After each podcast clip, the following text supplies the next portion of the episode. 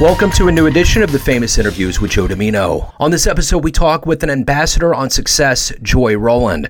Born and raised in the slums of a third world country, she endured abject poverty, sexual assault, and abuse as a child. Determined to create a better life, she worked very hard after university to save up enough money to pay for a master's degree in the UK. At the age of 23, she left her home country in search of a better life. That decision was the catalyst for a series of events and opportunities that has led her to the amazing life and abundance that she now has living in Canada. Enjoy this interview. Well, hey, it's great to meet you, and I appreciate you taking time out for the show today. Yeah, I'm so excited to be here. Me too. So well, thanks for having me.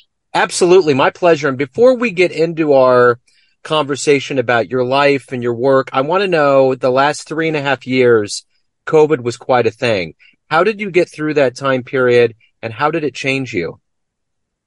Um, for me, it, it was like a double edged sword because on the one side, uh, it was the best time for my business. Um, I made almost triple what I usually make per year, uh, during COVID. Uh, but then on the other side, I, I lost my very close cousin. I call him my brother. I lost him to COVID. So, uh, yeah, it was a double edged sword for me. Yeah. Well, let's get into exactly what you do for a living. I'm going to put you in front of a bunch of third graders. It's career day. One of the kids looks up and says, Hey, what do you do for a living? How do you answer them? Um, I work with women 40 years and older to make their lives better. Okay. So what did you want to be in the third grade? What was your dream to grow up and become? First I wanted to be a doctor. And then when I, when I was older and understood what was involved, I definitely was not interested anymore. Uh, cause like I don't like blood. I don't like seeing people suffer. Um, and so then my goal was I'm just going to grow up and do whatever it takes to make as much money as I could. So I didn't have a particular career or occupation. I just said, I'm going to make it big. And that was it. Okay. So let's go back to the beginnings of your life. Where were you born and raised? And where did these seeds of wanting to help people, how did that happen? So I was born in a city called Lagos, in a country called Nigeria, in a continent called Africa. Uh, uh, and I was, I was born, um, into abject poverty. Um, and so I have a huge appreciation for the abundance I have right now. Um, so life was very tough, extremely tough.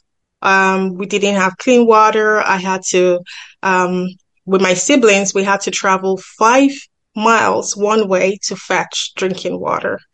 Uh, when I, I have a daughter now and when I used to change her diapers, like it just took me back to my childhood because I didn't have the luxury of diapers. My mom would use a cloth and then with pins to, to pin up, you know, and when you did a poop, she would wash out the poop, dry it out, and you wear that again. So I have a huge appreciation for uh, the quality of life we enjoy in, in developed countries.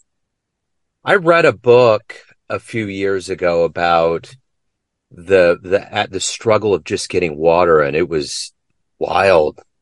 Just i i had no idea.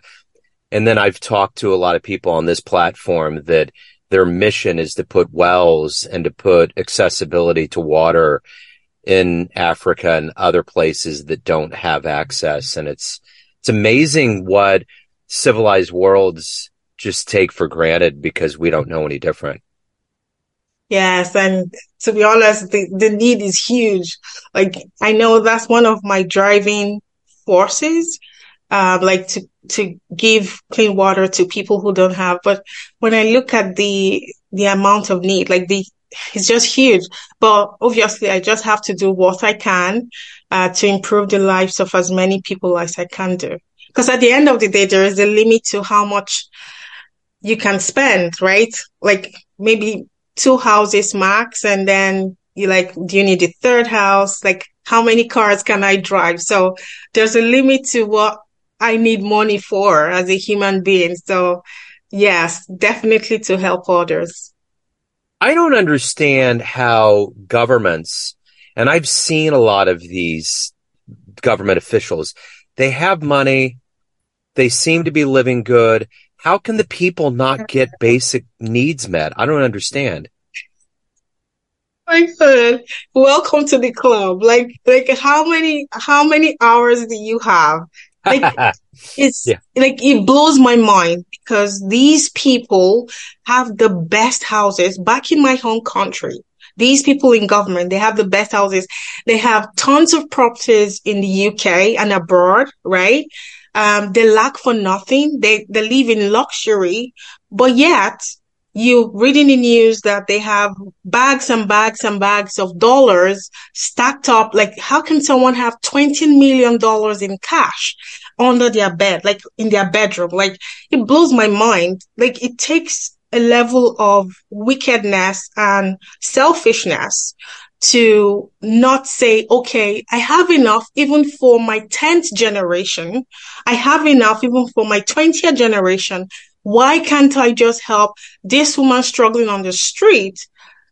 Just give her a hand, right? And yeah. do the right things. Like we're not asking for luxuries. We're just saying, give us water, give us power supply, right? Like here in Canada, I have power supply 24 hours. Back in my home country, no like is yeah. all metered, right? Yeah. So I guess um that's what the the good book, my Bible says. Um I'm sure God didn't know how um, wicked man could be, like the level of wickedness, how the heart of man can be so desperately wicked. Yeah. So that's the world we live in. Yeah. Well, I choose to focus on the good. Yeah. Right. Sure. Um, because, um, just for my own sanity.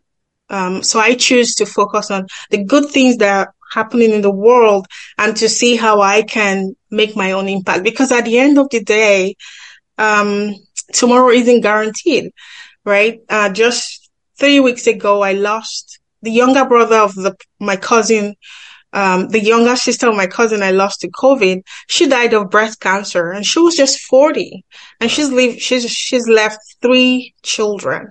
So then it makes me put things into perspective to say every single day I have is a gift. And this morning, today is the 5th of October. What is Joy Rowland going to do to make the world just a little bit better. Absolutely. So, who's been a hero for you in your life? You've obviously overcome a lot. You've traveled quite far. You're doing well.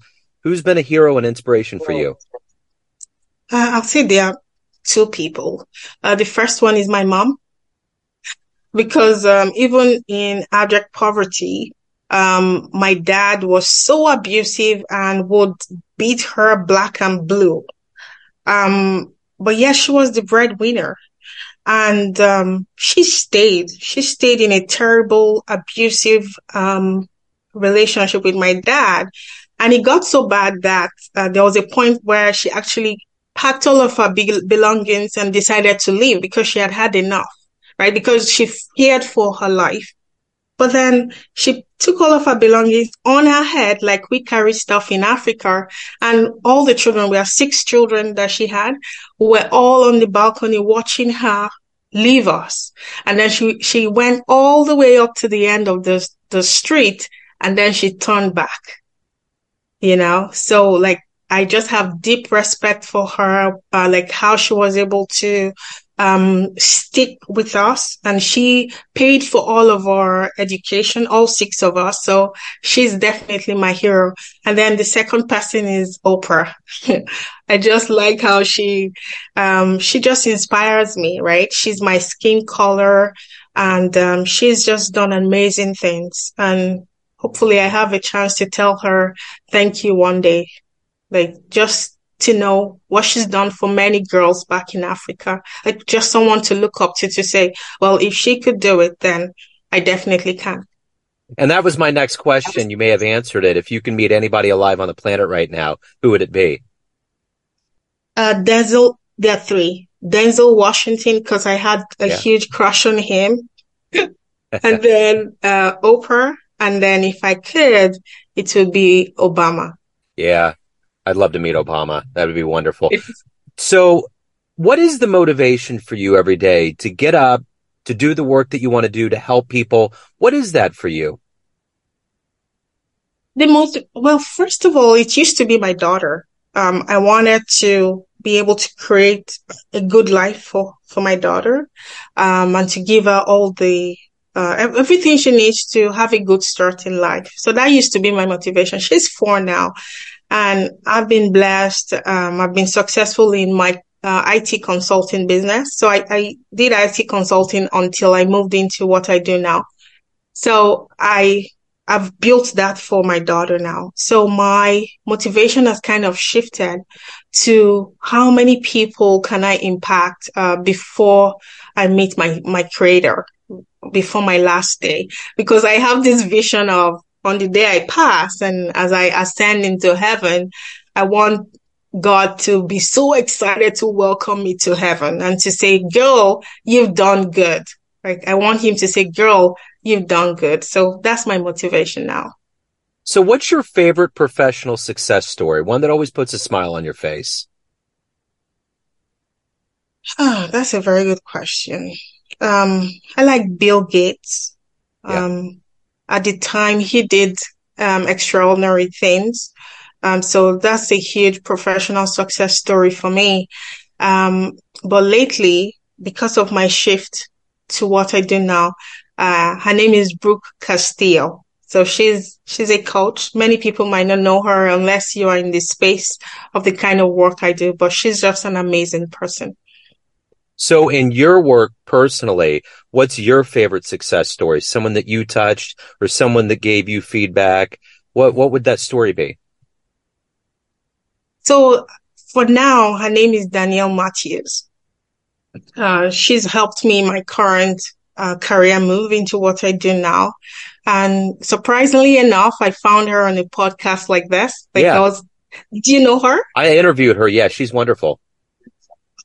Really? Yeah. Know that. Okay. So I listened to her on the podcast, the story of how she uh, uh, was hit by a drunk driver and um, doctors told her, well, this is your new normal, right? And then because she was so determined to find a solution, right? Like she didn't want to give up. And her search uh, led her to a technology, um, a cellular health te- technology that she used to make her feel better. And when I heard a story on the podcast, I just went on social media, found her, and I said, girl, I want to work with you. And we've been working together ever since. So she's definitely my inspiration. That's wonderful. So I'm curious in your life, if you were to have a dream tonight, you ran into a much younger version of yourself and you could give that young version of you a piece of advice based on the life you've led, the successes, the things that you've overcome. What advice would you give your younger self? Mm, that's a very good question. Um, it would definitely be um, joy is going to get better. It's going to get better. Just keep going.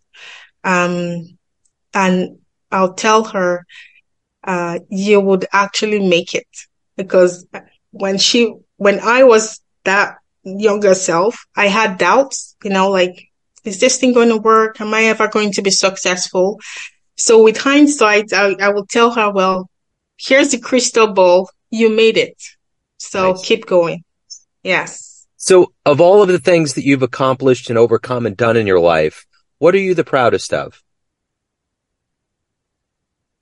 This is going to sound a bit cheesy, but having my daughter, like it was in my power, right? But that was an experience I relive every day because sadly I had to go through uh, three horrible miscarriages. So when she came and she was healthy, like until I died, that's that's the best thing I did in my life. So everyone has a perception of you, family, friends, clients, colleagues, but you ultimately run the show. What's your perception of you? Who do you think you are? I'm extremely funny and I laugh so loudly. Um, a few of my friends know this about me, but I don't think my, my clients do. Um, but uh, I'm I'm hugely determined. Like I'm someone that has so much grit, yeah, grit. So yeah. I go all the way. Like when I make up my mind, regardless of the challenges, I just have that goal and I say, I'm gonna get it. So we kind of talked a little before we had some Zoom issues and um, we came back in. I'm curious from your perspective, what do you like the best about living in Canada? Yeah. Oh gosh. It used to be Justin Trudeau because I was in love with his his French accent. But um joking aside, what I truly love about Canada is the people. Like how can a, a group of people, Canadians, be so welcoming? like so um so open hearted and they will give you the last shirt on their back like it blows my mind like and whether you were born here whether you're an immigrant like it just feels infectious i think the soil there's something in the soil that makes everyone the same like everyone wants to help yeah so that's wonderful. that's what i love and i also love that it's a very rich country so I love we have natural resources, we have wealth. So that's a good thing to have because we can then help other countries. Yeah. So Joy, if anyone wants to hire you, learn more about you, reach out to you, what's the best way to do that?